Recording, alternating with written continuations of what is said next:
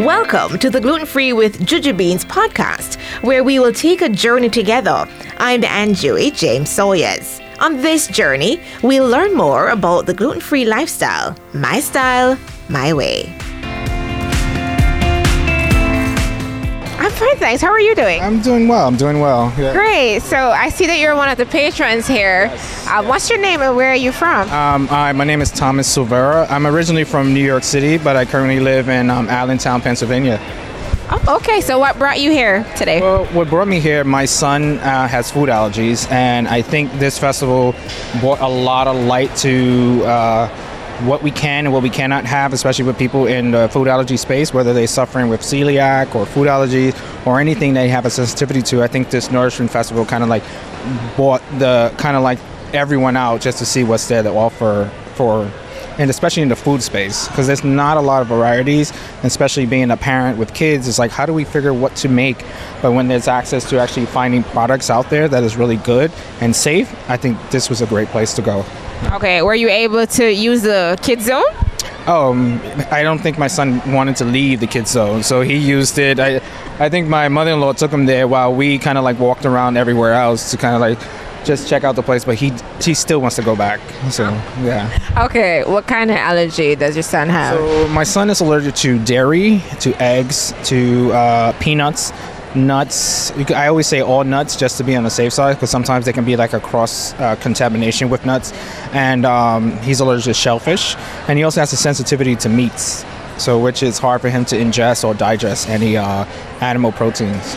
okay. So is he the only member of your family with with an allergy? Um, I had an, another son about two years ago. He passed away uh, due to a tragic incident that happened to him at a place that he was actually um he was at. So um, he also had several food allergies on top of having asthma and eczema. So and one of his severities was dairy allergies, and that was like that was one of the reasons that he he was given something and you know and caused him to go into an anaphylactic shock and have he had passed away soon after that so you know it's like it's just being a little bit more we were very vigilant as parents making sure that he was safe but sometimes the education is not out there for everyone else to understand. So you know we have to do things like these festivals and also be advocates for our own children and be vigilant parents to actually get the word out to even to the people that they say they know.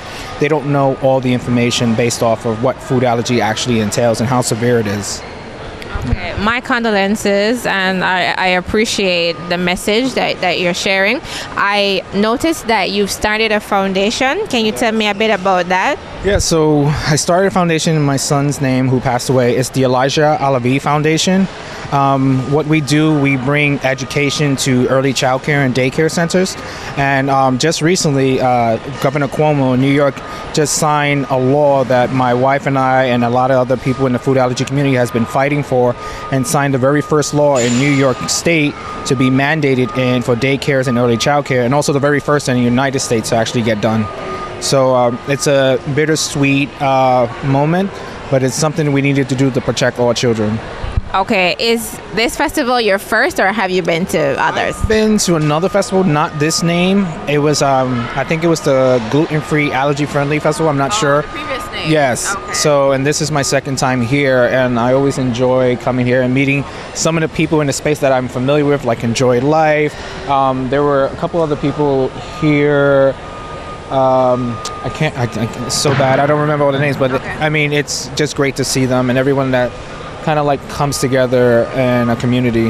Yeah. What was the highlight for the expo for you? Um, it's the tasting of the foods. Yes. So I, I gotta give a high five for that. Yes. Um, so the tasting of the food was kind of like the highlight, but it also had me focus on what I need to get for my son, especially like new foods and new ideas.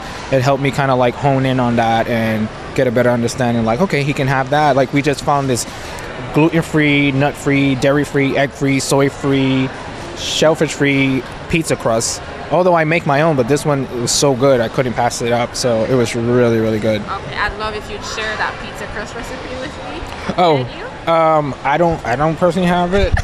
if you send me an email, I can Okay. send it with Oh, you. sure, Yeah, yeah. sure, sure, sure. I appreciate that. Thank you so much for sharing your story, and all the best as you continue to advocate for parents and children with allergies. Thank you, thank you. So much for your company. I hope you enjoyed the ride. I welcome your feedback and review. If you have any questions, send an email to iamanjuii876 at gmail.com and subscribe to wherever you listen to podcasts. Until next time, blessings.